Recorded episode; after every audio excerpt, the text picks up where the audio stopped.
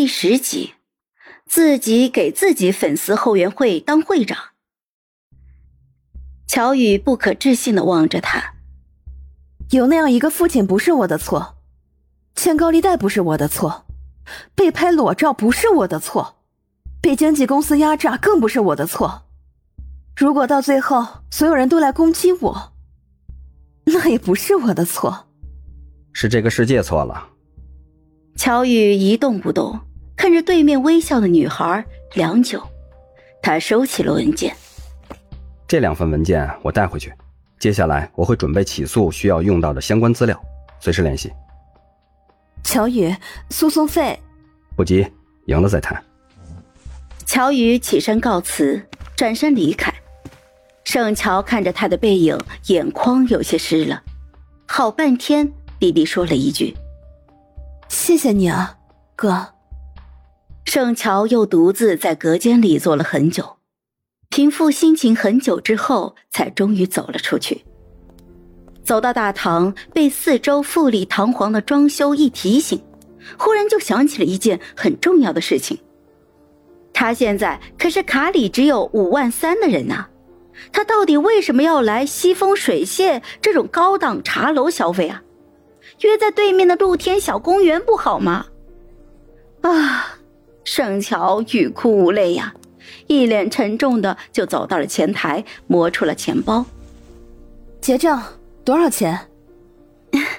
小姐您好，手风阁的账单已经结了，谢谢您的光顾，欢迎下次光临。哎呦，哥哥真的是太好了！盛乔是一脸的感动，收起了钱包，正要离开，转身就看见对面的茶社里走出来几个人。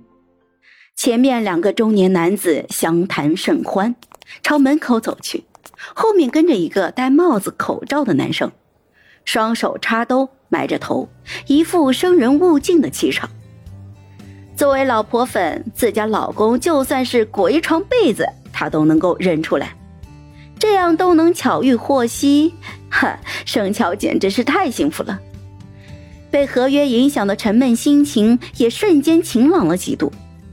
不过大庭广众之下，他不能贸然的上前给霍希招来绯闻，于是盛乔就压制住了兴奋的心情，假装没有看见，一脸高冷的离开了。天色已经暗了下来，临近冬季，冷风习习，夜幕一轮银月，覆下寒霜一样的冷光。西风水榭就挨着别墅小区。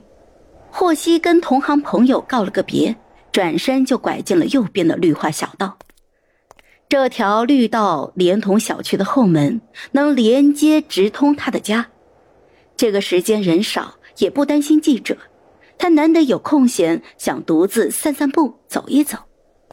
没想到刚走到拐角处，树影之后就突然跳出来一个人。霍希吓得一抖。等到看清来人，气的是咬牙切齿。